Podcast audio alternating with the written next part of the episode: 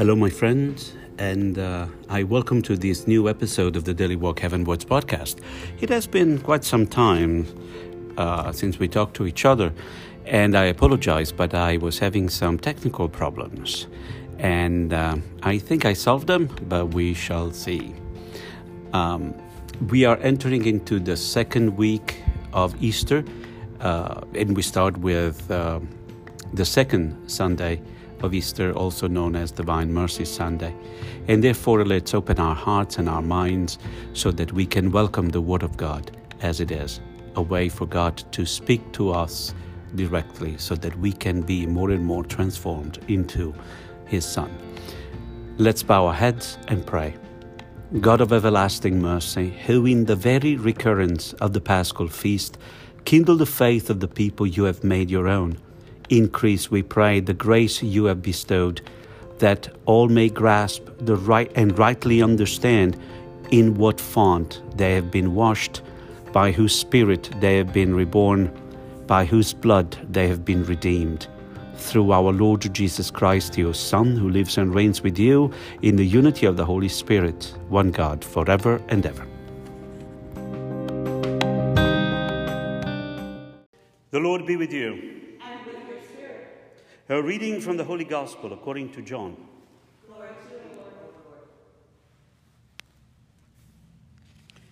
On the evening of that first day of the week, when the doors were locked where the disciples were for fear of the Jews, Jesus came and stood in their midst and said to them, Peace be with you.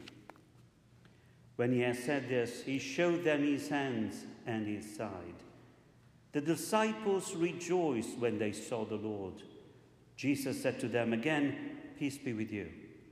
As the Father has sent me, so I send you. And when he had said this, he breathed on them and said to them, Receive the Holy Spirit. Whose sins you forgive are forgiven them, and whose sins you retain are retained. Thomas, called Didymus, one of the twelve, was not with them when Jesus came. So the other disciples said to him, We have seen the Lord. But he said to them, Unless I see the mark of the nails in his hands, and put my finger into the nail marks, and put my hand into his side, I will not believe. Now, a week later, his disciples were again inside, and Thomas was with them. Jesus came, although the doors were locked, and stood in their midst and said, Peace be with you. Then he said to Thomas, Put your finger here and see my hands. Bring your hand and put it into my side, and do not be unbelieving, but believe. Thomas answered and said to him, My Lord and my God. Jesus said to him, Have you come to believe because you have seen me?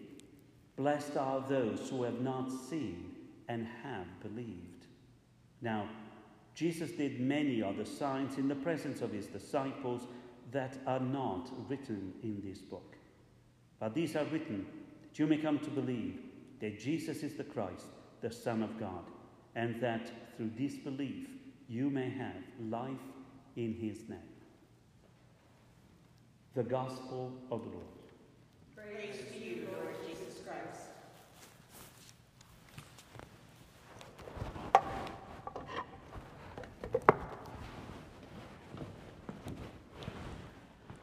We're going to try to use this one so that hopefully we can all hear it better.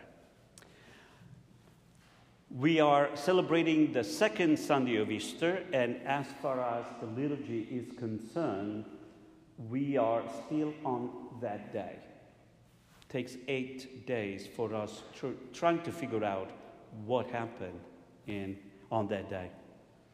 And uh, we are seeing that, uh, as a matter of fact, uh, the readings for daily Mass told us, showed us that Jesus spent time revealing himself to the disciples as risen. And he manifested himself in so many ways. And therefore, it's only normal that we continue to look at these stories in which Jesus showed up. And the writers of the sacred text struggle and want to make sure that we understand that what they were experiencing was not an apparition. You know, somebody showing up like, the, like Mary or Lourdes or Fatima, but it was physically present in their midst. So we know the story, for example, that Jesus um, prepares breakfast and feeds them, right? It, it was, there was something physical that they were experiencing. And even in this story, we see that the writer is trying to make sure we understand that the presence of Jesus in our midst is not just something uh, spiritual, something, uh, you know, we feel warm and fuzzy just by remembering. It's a physical presence. Certainly, and that's where they struggle, physical with the resurrected body which seems to behave in a way that is very different than a physical body. Look how strongly the text tells us that Jesus showed up even though the doors were not closed but locked. And yet he shows up. Not only that, but he even invites his disciples to look at the marks of the passion and invites Thomas to put the finger into his wound. That's a resurrected body. And one thing that is noticeable is that the resurrected body does not take away the suffering of Good Friday. And we want to keep that in mind because when we talk about the resurrection, we experience that through the sufferings that we go through. It doesn't, the resurrection doesn't make Good Friday null and void. It's just telling us that God is with us not only when we suffer through the suffering, but He's leading us on the other side as well. And this is something we want to keep in mind, especially as we are feeling now the effects of the lockdowns, not only on our psyche, not only on our sense of relationships as a church, and the Pope is telling us the same. How can we be church only in a virtual way? It just doesn't make sense. But also, we are seeing the suffering in the, the businesses, in the economics, and uh, you know, all these side effects of what it means to be at home, how, what it means to make sure that this virus is controlled. So, by going through it, we can experience the resurrection. But we still have to deal with all these things, and Jesus is there helping us out. I also notice in the scriptures that we already are seeing the establishment of a pattern of worship. In the first reading, we hear that they, the disciples, the, the, the first community, gathered every day for the breaking, for the teaching and the breaking of the bread. There is a pattern of worship that is already establishing. The disciples in the story of the gospel are gathered on the first day, and after eight days, they gather again. It's a Sunday to Sunday. It's already creating, the, the resurrection has created a pattern of worship, which we have been following since that day. But what do we see? Even though we experience the presence of God everywhere we go, the gospel tells us that the place where the resurrection can be experienced in a unique way, it's when we gather, allowing Jesus to be in our midst. Since the very beginning, since day one, the first Christians never missed a gathering. Even when it was dangerous for them to gather, they used to say, We go, we place ourselves at risk because if they were found, they were arrested and killed because, quote, we cannot live without Sunday. Because this practice allows us to understand who we are. You see, not only we gather on a Sunday to celebrate the sacrament, but we are, sac- we are pres- uh, uh celebrating also and especially what this assembly does to us as we dedicate ourselves, as the, the first reading reminds us, to the life of a Christian, being grounded in the teaching, in prayer, and in worship, we do something here that it can only be done when we are together. We become more and more whom we are supposed to be, the body of Christ. And it is here. The assembly that we understand what we, we need each other in order to be faithful. What do I mean by that? When we are called together, the liturgy tells us that when we become the body of Christ, when we become aware that we are the body of Christ and we celebrate this reality, the presence of Jesus helps us to snap out of that concept that the world wants us to believe that it's all about us, that it's all about what we believe, and we have to fight against each other. Egocentrism is fought here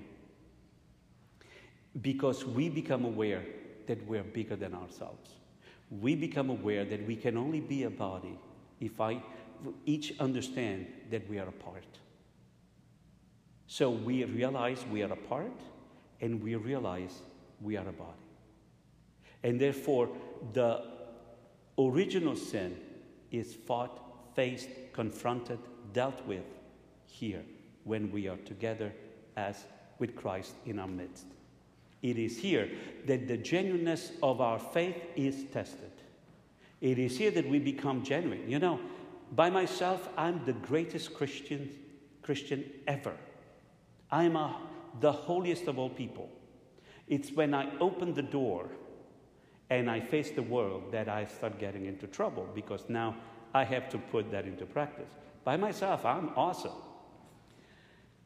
And that's here, when we look at each other and help each other, that my faith has to become more genuine, has to become more real.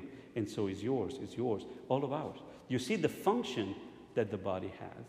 And that can be done because Jesus is inviting us.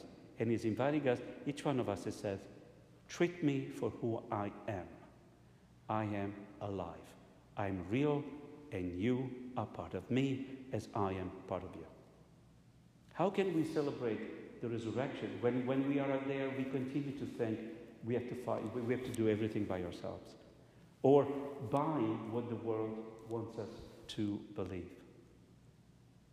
It is an opportunity to renew ourselves from within and reclaiming the beauty of what God has given us by making us His children.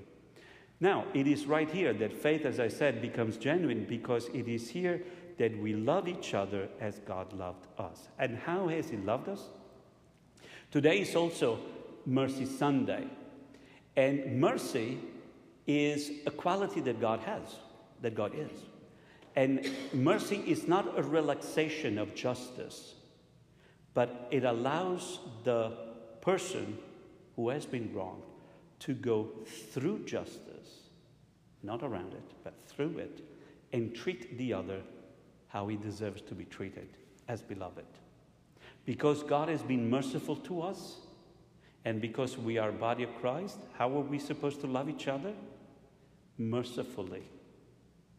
And it will be a great moment for us today to make a pact with each other, you with me, and all together, a pact of mercy, making sure that that love that God has for us becomes real as a way we treat each other.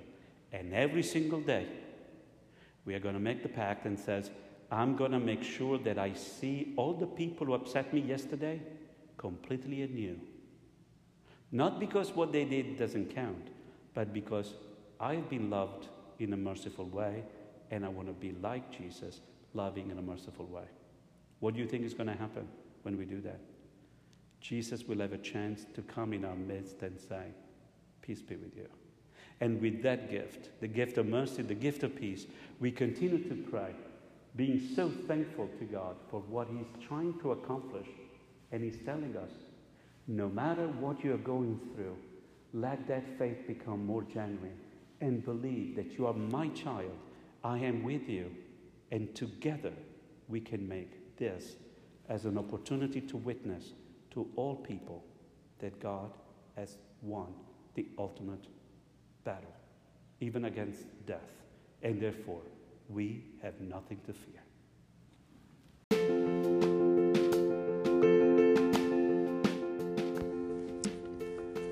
And I wish you well. I hope that uh, I can talk to you very soon. In the meantime, know that I am praying for all of you, and uh, I ask you to join me in praying for all the people who are working so hard to keep us safe and um, healthy uh, during this pandemic. God bless you and continue to experience God's mercy as the driving force of your journey heavenwards towards the Father. God bless you, and I'll talk to you next Sunday.